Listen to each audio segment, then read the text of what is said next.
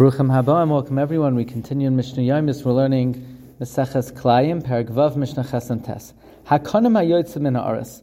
Poles that emanate from a aris, from a trellis, and these poles are just there. You're not trying to train the vine on them, but you just don't want to cut them off. You had mercy on them, so you don't want to cut them off.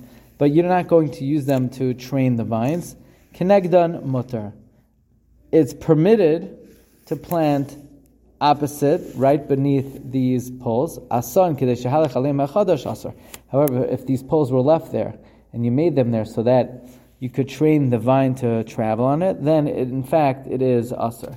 Mishnah tas a new growth extending from the trellis, and this new growth extends past four amos, which is the work area of the aris, then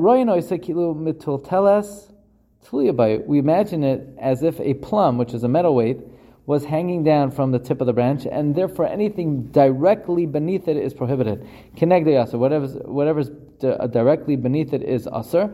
The same thing applies to a trained vine that is supported by uh, a post.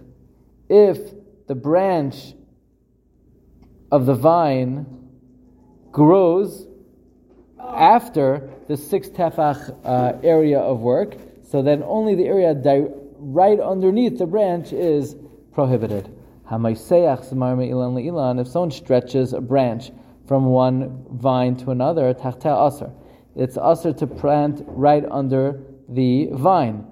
But if the vine was extended with a rope or a reed, then tachas hasipuk mutter. Under the extension, it is permitted to plant. However, if you made the extension so that the growth can grow over that extension, then you are not allowed to plant seed directly underneath it. Then it is usr, it's prohibited to plant something else under that extension.